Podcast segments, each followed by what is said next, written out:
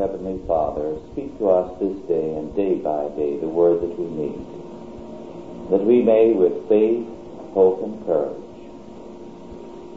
do that which Thou hast appointed unto us, and might in all things be more than conquerors through Him that loved us. In Jesus' name, Amen. Our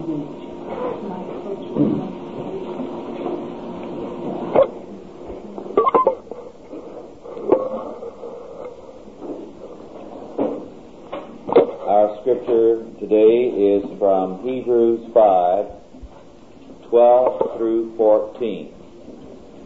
And our subject, Constantinople II, the fallacy of simplicity. The Second Council of Constantinople. Constantinople II, the fallacy of simplicity.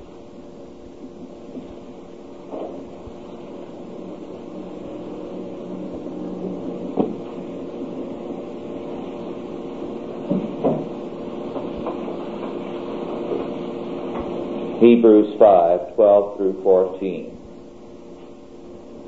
For when for the time ye ought to be teachers, ye have need that one teach you again what be the first principles of the oracles of God, and are become such as have need of milk and not of strong meat. For every one that useth milk is unskilful in the word of righteousness, for he is a babe. But strong meat belongeth to them that are of full age, even those who by reason of use have their senses exercised to discern both good and evil. In this passage and several others, Paul in his epistles rebukes the early church for lack of maturity. And he tells them that indeed they are of Christ, but they are babes in Christ and have not grown up to maturity. So that instead of being on a diet of meat, they must be continued on a diet of milk. One of the terms he uses for these babes in Christ, as he calls them, is in the Greek idiotes, which is our word idiots. Now, a child that doesn't grow beyond the barely crawling or barely walking stage remains an idiot.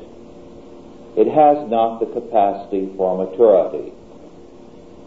And Paul says, in effect, that many Christians remain spiritually idiots. They refuse to grow up. This condition is even more true today, I suspect, than it ever was in Paul's time or any time since. We have in our day so strong a democratic temperament that people refuse to understand anything that is above their level, and so they demand that everything be reduced to the lowest common denominator. We hear a great deal of talk among those who profess to be Bible believing people and Bible believing churches that what they stand for is the simple old time gospel, the old time religion. Now, this simple gospel that they are so insistent upon, where is it to be found? When we turn to the Bible, the first five books, the books of Moses, give us the law of God, and it is a highly complex legal code that takes a great deal of patience and time to understand. It can be understood, like the whole of Scripture, but it requires that we stretch our intellectual muscles certainly the prophets who make up the bulk of the Old Testament are not easy reading. When we come to the Gospels, every page is full of hard and knotty sayings by our Lord. And the epistles of Paul, of course, are regarded as some of the profoundest, most difficult reading that anyone can turn to. And shall we call the last book of the Bible, the book of Revelation, an easy book to read? Obviously, the Bible does not give us this simple old time gospel that these people are talking about. It gives us a highly complex body of writings, the infallible Word of God which expresses the mind of God in all its profundities, the law of God in all its holiness, the Word of God for us. And it requires maturity, study, and faith to be understood. Those who talk about the simple gospel usually do not have the Word of God as their gospel. They have one or two verses which they call the whole of the gospel, and usually it's John 3:16. He must be born again.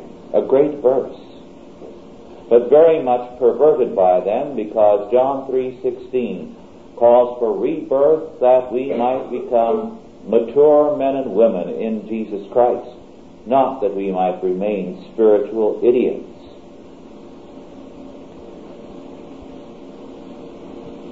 Certainly the old time religion that we meet with in the Apostles' Creed and the Nicene Creed and the Athanasian Creed and in the councils of the early church and in the definition of Chalcedon which give us the biblical faith rigorously and conscientiously applied. These are not simple statements. And the great heroes of the faith, like Augustine, give us a further glimpse of the profundities of the Word of God. The demand for simplicity is a demand for perversion. And every demand for simplicity is also a demand for suicide. William Carroll Bark, the historian, has written of the fall of Rome, and I quote, they confounded simplicity with strength, as if one could not exist without the other. Unquote. The more Rome grew, the more it fell prey to this fallacy. And they felt that the answer to all things was to simplify, to reduce it to the simplest possible element. What did this mean practically? It meant totalitarianism and socialism. As life becomes more complex, as it grows, as it matures, the need for specialization increases. And hence also the need for decentralization. Every one of us here is a specialist in some form. There is scarcely a man in our day and age who is not a specialist. The time of the unskilled laborer is virtually gone. The more complex the world becomes, the greater the requirement for specialization and decentralization. And yet, this wicked democratic demand that would reduce all things to the lowest common denominator says, when they face complexity, let us simplify. And this involves centralization, consolidation, socialism. Socialism is the fallacy of simplicity applied to economics and to politics. The same fallacy of simplicity applied to Christianity is what we get in most of the churches today, both modernist and fundamentalist. It is a destruction of the faith. And of course, it is always and everywhere suicidal. What Rome did with its fallacy of simplicity was to destroy its culture and reduce it again to the household level, in which a person had to do everything because civilization had broken down. And today one of the signs of the breakdown again is the do-it-yourself impulse.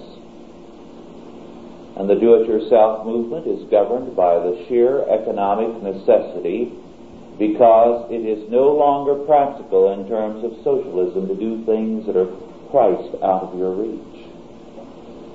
To have them done for you, you must do them yourself.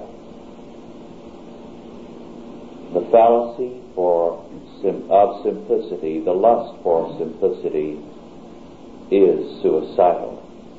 It is destructive in every area. The first four councils declared the complexity of biblical faith concerning certain doctrines. The fifth council, which was the second council of Constantinople, meeting in 553, defended the work of the first four councils, especially Ephesus and Chalcedon, against this lust for simplicity. The emperor wanted peace religiously in the empire. And a great many of the churchmen said, why bother with all these complex and involved doctrines? Let's get down to a few simple, basic things that everyone can agree on. And so it was that again, the kind of thing condemned at Ephesus and at Chalcedon arose out of this demand for simplicity. To define Christ in terms of Scripture, as the councils had done, as very God of very God and very man of very man, truly God and truly man. Two natures, without confusion, without commingling, without the one being absorbed in the other, uh, but in perfect union A great many said, this is getting too complex for me. And some said, as far as I'm concerned, Jesus was God and that's enough. And others said, as far as I'm concerned, he was the perfect man and that's enough.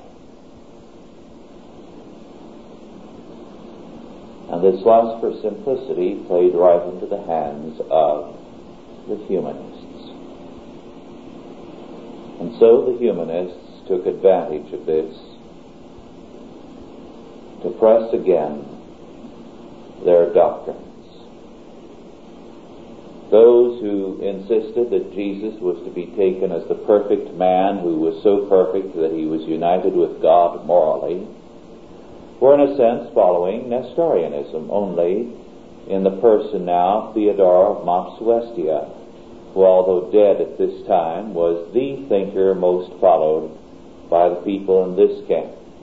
Theodore of Mopsuestia did not see sin as man's basic problem, but finitude, the fact that man was not infinite.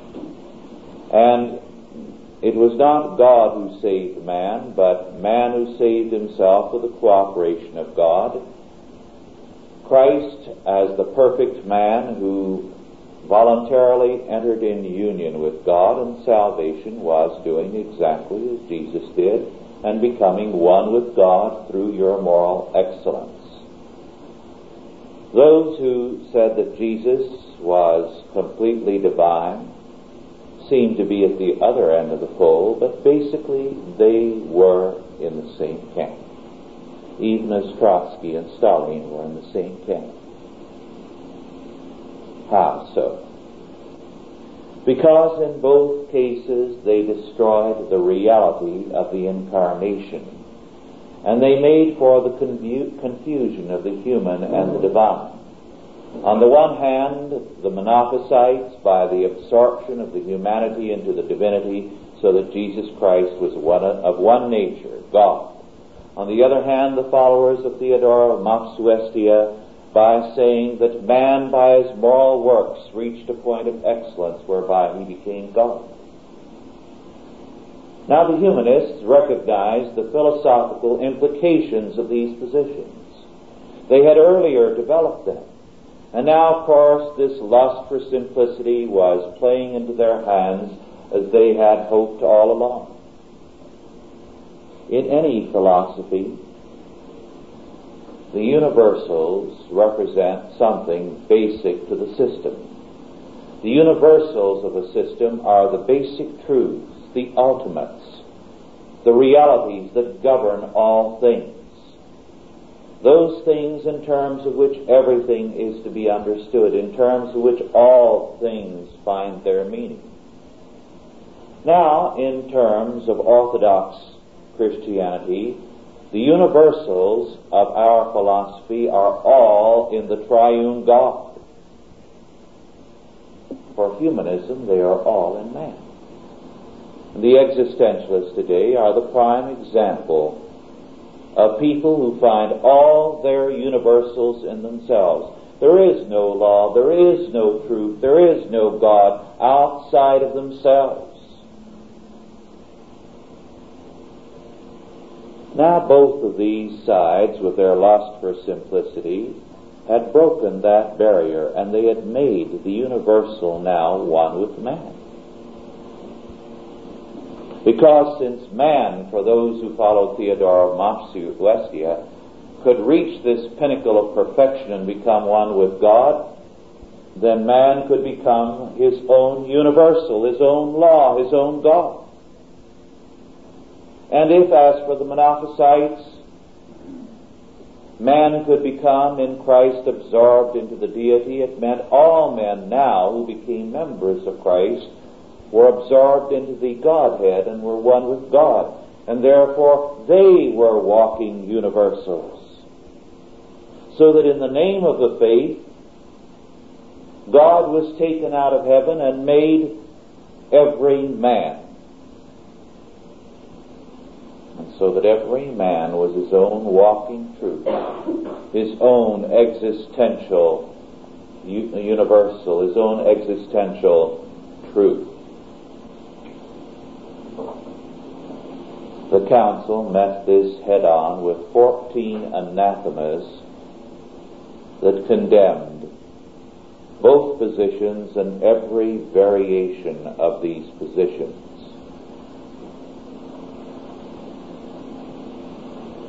They did not only this, but they also condemned everyone who expounded them. Theodore of Mopsuestia, Theodoret, the church historian, Ibas, bishop of Edessa, everyone who held the opinion. This again has been a very unpopular measure with many people. And the Council of Constantinople, the Second Council, has been regarded as a nasty affair because here they were laying down the law and condemning men who, in most cases, were already dead. This is not very nice. And you should, people said then as they do today, you should hate sin but love the sinner. Now this is a monstrous absurdity. Can you hate murder and love the murderer? Can you hate adultery and love the adulterer? Can you hate theft and love the thief? This is ridiculous. These acts are the acts of a man.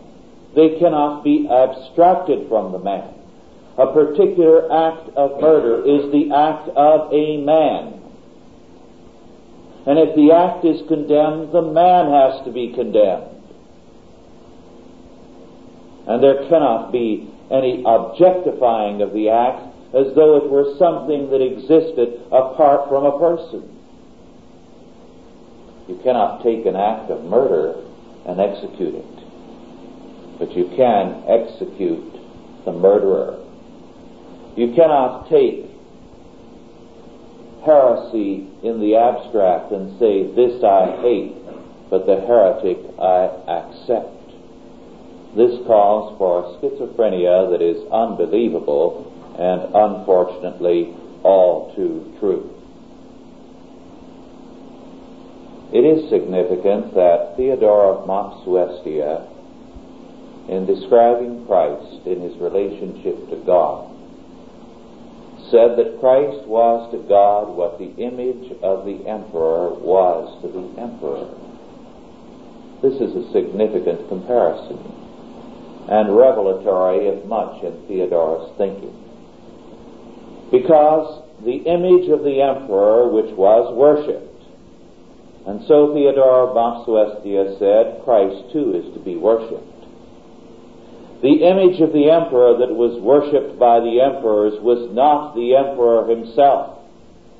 In itself, it was a meaningless thing. It simply represented the emperor. The reality was the emperor.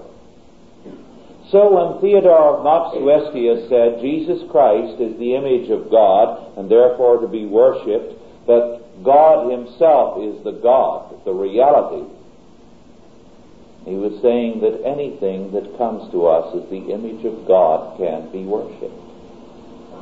And so, whatever other great prophet or teacher or religious leader comes forward and tells us that he speaks for God, he can be, Theodore of Mopsuestia indicated, the image of God for his followers, so that all religions become equally true. This was the clear cut humanism in the thinking of Theodore of. The Second Council, Chalcedon, anathematized all such thinking. The council needs to be honored and remembered today because we face the same problem. Today we have on all sides a mad lust for simplicity that is steadily destroying the faith, destroying the body politic, destroying the world. And we find increasingly that the test no longer, even among Christian people, is faithfulness to God, but faithfulness to man. Recently, one young college student told me, he said, you know, the test increasingly you get when you say you are a Christian as you face not only the secular groups on campus, he is here at UCLA, but also the religious groups. The test question is this, what are you doing for human welfare? What are you doing for human welfare? And if you're doing nothing, you're told you're not a Christian, he said. In other words, the real God of such Christianity is man, not the Trinity. And we find a similar test applied in other areas. Someone defended Billy Graham to me this past week on the grounds that he is saving souls. And it doesn't make any difference whether some of the things about him be true or not, such as one statement made at that meeting by someone else, that he had, as some of you recall a few years ago, been ready to pay Mickey Cohen $10,000 to get up and make a testimonial and say he was converted. As long as he is saving souls, ostensibly, he is doing a great work. And of course, the only answer can be the test of being a Christian evangelist is faithfulness to God, not counting heads among men. Today there is the prevalence of humanism and the mad rush into simplicity, the fallacy of simplicity. But this is always, in every age, has been suicidal. The fallacy of simplicity and the demand for simplicity is a demand for perversion, and it is also the cause of suicide. People who remain permanently babies are idiots, and their chances of survival are poor. The future belongs to men and women under God who are not content with the ABCs of the faith, but delve into the truth deeply and intensely. to men and women who in every area of life spurn the fallacy of simplicity and insist on maturity. Let us pray. Our Lord and our God, we give thanks unto Thee that Thou hast of Thy grace called us to be Thy people. And we thank Thee, our Father, that by Thy grace we have been separated from the world of unbelief. We thank Thee that Thou art leading us step by step into the fullness of maturity in Jesus Christ. And that thereby Thou art giving us the assurance of victory. For this is the victory that overcometh our, the world, even our faith. Confirm us, our Father, therefore, in godly maturity unto the end that the kingdoms of this world might become the kingdoms of our Lord and of his Christ. In Jesus' name, Amen. Before we have our questions, just a little more on one point that I discussed. Here's a statement from Billy Graham. Verbal inspiration of Scripture is only a theory and not a matter of great importance for the Christian faith. And then this too from his December 6th speech at the National Council of Churches General Assembly in Miami Beach. Quote, I watched on TV from the hospital the Selma March. I was in bed in Hawaii. And I saw that march and saw clergymen with clerical collars on. And when I looked at the clerical collars in America, I usually think of a clergyman that's not too emotionally un, uh, unstable. But here I saw them as they rounded that corner and saw the capital of Alabama. And I saw the excitement and anticipation building up. And they got to the steps and they began to sing, We will overcome. And I saw these clergymen clapping their hands, their emotions, tears, shouting. Why? Because they cared.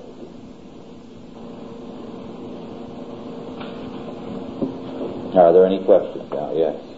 You know, Rush, about 10 years ago, like so many of us did, when I became a right-wing lunatic fringe, uh, we were fighting things, uh, economics for economics' sake and uh, political values for political values' sake. We yesterday I attended an all-day uh, seminar turned into a sort of a omnibus with uh, uh, Leon Heisman, um, Stevie Arroway, and the right winger was uh, Milton Friedman. And uh, the interesting part was that Heisman finally summed it up. That this is the religion that they're presenting. You know, it's finally coming into the open that uh, it was no longer accepted doctrine, but a religion.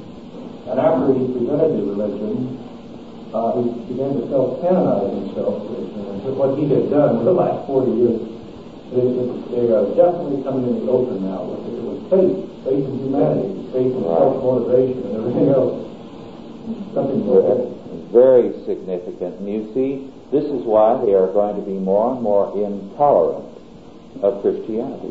They will seek to destroy it because it is a religion and it is an intensely intolerant religion, and there is no truth but this, and everything else must be smashed.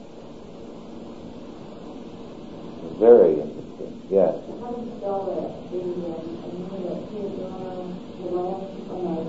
Theodore of Mopsuestia. M-O-P S-U-E-S-T-A.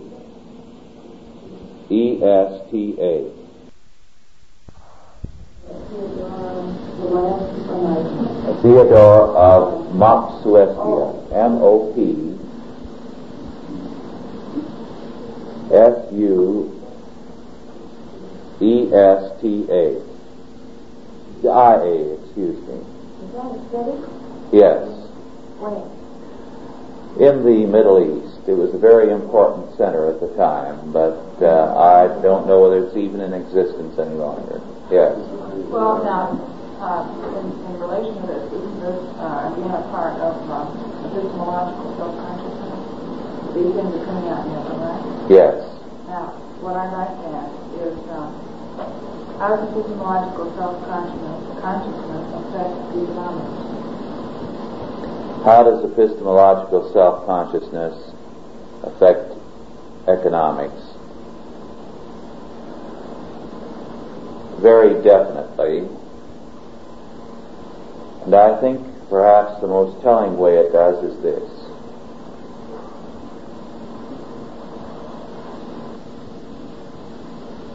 Recently, uh, we've seen several cases of conservative economists who a few years ago were describing exactly what was going to happen. Now, when everything they have described is beginning to come to pass, they're denying it. Instead of stepping forth and taking bows and saying, I was a prophet, I call the tune, they are withdrawing from their conclusions because they are coming to a self-consciousness of what man is and what man is bringing upon himself and they are withdrawing from. Now this is one reason why conservative economics is on the wane. It isn't that these men don't recognize that the old economic laws are valid. It's that they want to destroy them and replace them with man-made laws because they recognize that it's either God or man. And if you don't believe in God, and you believe that these laws are going to be fulfilled, then how are they going to be fulfilled? By wiping you out. So you withdraw from the conclusions of your own economics. Today the conservative economists are on the run. They are not standing out. We have half as many as we did ten years ago. Milton Friedman is not the conservative he was previously. And of course, he has now a plan for a guaranteed annual income so that uh, this is not the best kind of uh, conservatism to my notion. The new issue of National Review has his justification of this. I haven't read it yet, so I'll reserve judgment. But basically, you can see what's happening to these conservatives. And it is simply because their epistemological self-consciousness is driving them to the realization it's either God or man. And if it's man and they are humanists, they're going to have to choose ultimately in favor of man-made laws. And that's liberalism. What does it do to money? It means that you're going to try to have your own kind of money. You're going to make money even as you make everything else. You're going to be your God there.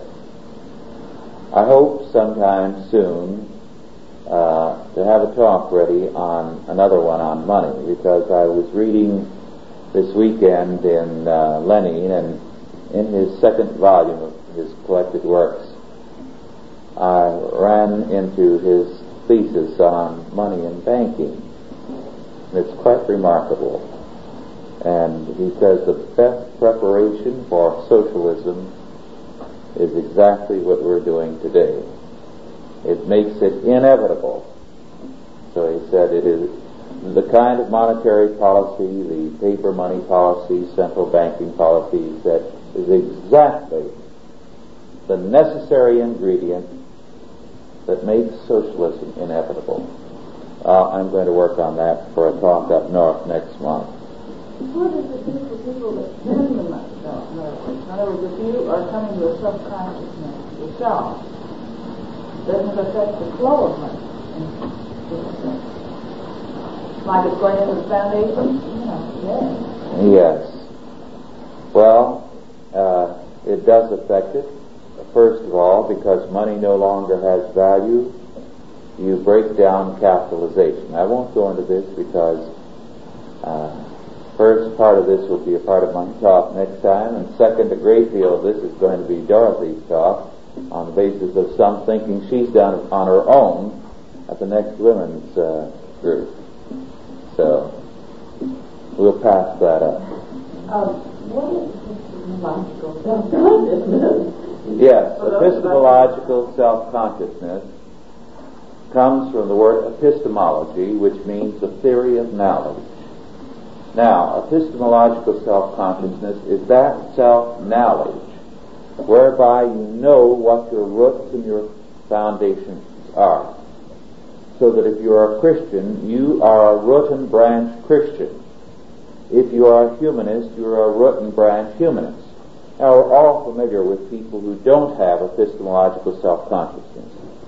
They'll talk like uh, a humanist and a socialist one moment, and the next minute they'll talk like a Christian and a conservative, because they don't have epistemological self-consciousness. They don't have a consistency coming from a self-knowledge of where they stand, what their roots are, and developing everything out of those roots. Now, the unbeliever fights against epistemological self-consciousness. Because if he were to be consistent to his humanistic principle, he would have to admit that he can know nothing and that he has no hope. So the unbeliever fights against epistemological self-consciousness, a self-knowledge of what he is, a sinner under the judgment of God. But the Christian works forward to epistemological self-consciousness. Yes. Oh. Why do people hate admit this thing? I mean, people that are supposed to be Christians. You know, why are they so reluctant to admit that they have a sinful nature? You know, they were born that way. Because they're sinners. And as sinners, yes, all right. Why do they to admit it so? Because they're a bigger sinner.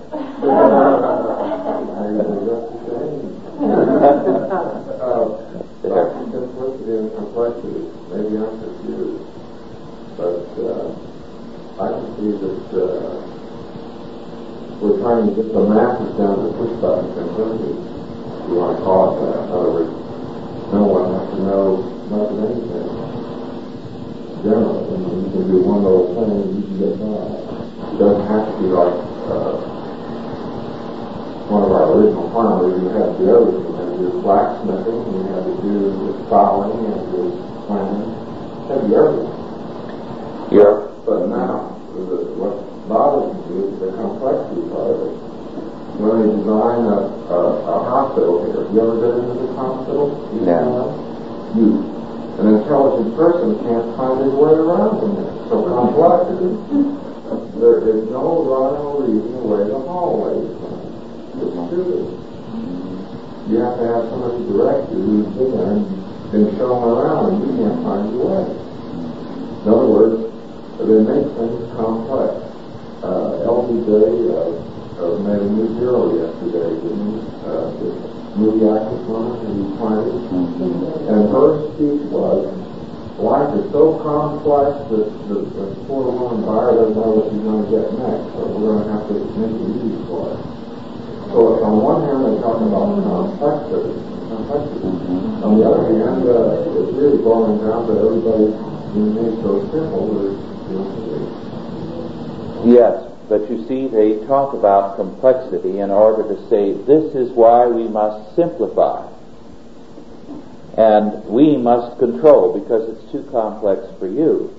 And of course, they have far less capacity to control than we do. As far as the farmer is concerned, it, his work is far more complex now than it was 50 years ago. Today he has to be an expert mechanic because he cannot afford to take his uh, tractor and uh, truck into the garage every time something goes wrong with it. He does all that work himself. He has to be an expert in a number of areas because it's so highly competitive that unless he has mastered a number of things, he is out of business. And in every area, this is true. There is less and less unskilled labor in any area. So there is a progressive need for specialization. There are very few people you can think of today that you know whose work is a simple one that almost anyone can do. It has to call for a specialized type of skill and aptitude and special knowledge, even in your own field, law. There is no overall lawyer who handles any type of case. It is uh, a very specialized type of law that every lawyer today practices. And there will be specialties within specialties just in a single field. Yes. You've made one, but you said the second council of Chalcedon. Did you mean the second council of Constantinople? Yes. Yes, I'm sorry. Uh, there were, were three councils of Constantinople, and this was the second. And only one of Chalcedon. Yes. You know, Rush, in the self-consciousness, um, Kaiserman presented his argument so well and uh, and rationally and intelligently that it became very obvious that the way that seemed right on demand, he was presenting well. Yes. And while John Montgomery from the welfare department of Reagan uh, had no self-consciousness of what he really stood for, he was floundering here and there, and there's only one way to attack these people now, and that is the uh, God in Christ versus humanism. Yeah. There is no other way, other route. Uh, you could not argue with him from a rational standpoint, except the very basis of his faith. Exactly, because once you accept their premises, everything is logical. If you accept the humanistic, the man-centered premise, then you have to accept their conclusions. The only way you can fight them, as you said, is in terms of the basic Christian faith. Otherwise, you surrender. Yes. Uh, spoke of the, the humanism being uh, a, um, in, what was the term you used, intolerant uh, faith. Yes. Uh, well, Christianity is uh, intolerant in, uh, in many areas, but uh, we are not out to destroy Right. every religion. We are taught to offer our religion. Yes. But the humanist has to destroy. Right. He cannot convey. Yes. Uh, now, is there any any um, New Testament verse that you think of that uh, gives us a basis for the purpose of man? In Ecclesiastes, we have uh, in the 12th chapter and the 13th verse, this verse, let us hear the conclusion of the whole matter. Fear God and keep his commandments, for this is the whole duty of man. Yes. Is there anything comparable in the New Testament that you think of just No, there is no single verse. However, the Westminster Catechism gives a lot of different verses when it gives the statement which sums up the verses. What is the chief end of man? The chief end of man is to glorify God and to enjoy Him forever. And it lists the verses in the proof text section which bear this out. But there isn't one verse that sums it up uh, like uh, Ecclesiastes does. Yes. I don't know that the Jews on that simplicity, because what I always found out in the line of work that I followed, the more I could simplify my work within certain limits, the better it turned out. hmm And uh, since uh, it, it was a simpler age when people put things on faith, now they've got to prove everything. hmm Now, uh, they have to have a scientific proof. In the old days, like, accept God's place, so mm-hmm. it says so the Bible, and that was, good enough for them. That was a simpler system, surely over in that. So it's a little confusing to me that to say that uh, uh, the, the, the color simplicity, because actually you, you go into, like Thurman Arnold, Arnold said, uh, making the, the practice of law is the art of making simple things seem difficult. Well, that seems to be the trend everywhere you go. Yes. Uh, that's a point well taken. Simplicity can be used in this double sense. And uh, there is a difference between what is the straightest line between two points and an attempt to, uh, which means efficiency. so that there is a kind of simplicity which is efficiency, eliminating uh, frills, eliminating nonsense, and so on. And that, of course, we must be for.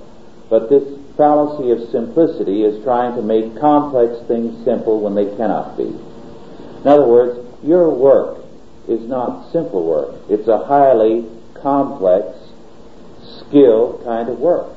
It's not a job that any one of us here in this room could uh, step into. And the idea that every kind of work and every kind of idea is something that should be on the level of everyone else, you see, simplified to the lowest common denominator, is this fallacy of simplicity that I'm dealing with.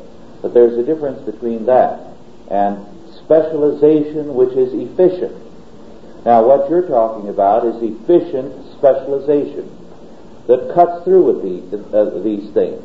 Now, who makes the mistakes that you're talking about where they get in unnecessary uh, steps and unnecessary procedures? It's the person who doesn't know as much as you do. And because he doesn't know as much, he takes a great many extra steps. But because you are a master in your field, you eliminate these extra steps and you can reduce it to the essentials. But this in itself, you see, is a product of specialization and a high degree of knowledge. So this is a simplicity that comes from skill. Mm-hmm. Uh, I brought with me something today that delighted me no end, and I thought you might enjoy it because so often we're treated to what the world is going to be like in uh, 20 years or 50 years, and it's interesting to see what somebody said along the same lines uh, some time ago. And this is from the Saturday Evening Post for December 29, 1900 very interesting uh, set of issues at that time to go through, to look at the ads and the prices of it. In it, uh, one of the ads that tickled me, you could write in and get a year's supply of tissue for a dollar. now, this article is titled The Dwelling House of the 20th Century by Otis T. Mason. And it's about the architecture of the average home in 1950. And of course, they're sure it's going to be a marvelous world. And it says that a house is a suit of clothes for a number of persons, shielding them from observation and protecting them against extremes of temperature. Then it goes on to say that in terms of this, houses are going to be styled for people by 1950 the old tract houses, the subdivision houses that are going to be all alike are going to be a thing of the past. They will no longer exist. Also, wood or frame houses will be gone. All houses will be made of composition rock. and uh, they will be, in other words, uh, quite lovely. Dwellings are no longer, writing as though this were 1950, put up in solid blocks, all exactly alike outside and inside, a style most popular in the latter part of the 19th century. Uh, each house stands alone mainly because in the year 1950 people have come to realize that the lumping together of buildings renders them less attractive to the eye and deprives them in large degree of their power to express the individuality of their owners. So your house will express your individuality in 1950. Then, of course, such old-fashioned things as stairs will be gone. They will be completely replaced by automatic elevators because in the simplest private home with electricity so cheap, everything will be all electrical. And the house will be heated by electricity. There will be no such uh, ridiculous things as visible lights overhead or switches on the wall. There will be a, a register that you will set uh, for a particular degree of light, and it will maintain that light at all times during the day until you change the register. So that if it gets a little cloudy outside or if it begins to darken, the invisible lighting will come on in proportion to that. and you will have this controlled and perfect lighting without the necessity of uh, turning on a switch and looking at ugly lighting fixtures too. Houses will be cooled by liquid air, and cellars and pantries will be a thing of the past because who will put up with such uh, nonsense when you can have uh, all your food from the uh, stores just to order, precisely ready to go into the oven, and so on. And uh, then, uh, well, it will be totally electrical. Uh, dishes, electricity has been substituted for the alcohol lamp in making tea, and dishes on the table are kept hot by a current conveyed through the cloth from copper plates beneath.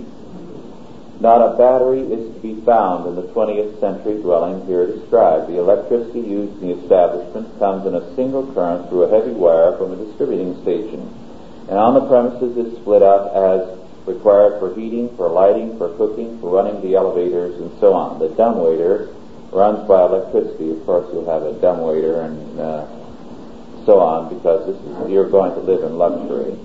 As well as the housewife's sewing machine and the same fluid both runs and regulates all the clocks in the house. It works the automatic piano and might be made to agitate the baby's cradle only that people in 1950 have learned to know that infants are apt to be rendered stupid or even idiotic by rocking them. If the daughter of the house wants to crimp her hair, she fastens her curling iron with a little plug to a convenient wire and enjoys the certainty that the instrument will not scorch her curls. Also, it goes on to describe how all the furnishings will be radically different they won't uh, go in for the old-fashioned uh, things. And how queer the ancient four-post bedsteads, massive wardrobes, and chests of drawers look nowadays. It must have been very uncomfortable to live with them. And so on. They're going to have these beautiful, streamlined, all metal and other sort of uh, thing, uh, well, modernistic furniture. Then, of course, one of the things that will be certain in 1950 is that there will be no polluted air. In the 20th century, we regard smoke or waste air turned out above our premises as an infringement and a cause of action for trespass. It goes on along this vein. Of course, brick and wallpapers are out of date. They're germ catchers. No one will put up with any such thing. There will be all kinds of uh, modern plastic and other composition inventions that will totally replace them. So it, the article concludes, a judicious person writing in 1900 must hesitate to attempt any serious prediction as to modifications in the building and equipment of dwellings which will be accomplished by the middle of the next century there are ventured here only a few guesses as to what changes may come to pass. It will remain for a future generation to discover how far these surmises are accurate, though of course a good many people who have already arrived at adult age will survive long enough to live in and enjoy the luxuries and the improvements of the houses of AD 1950.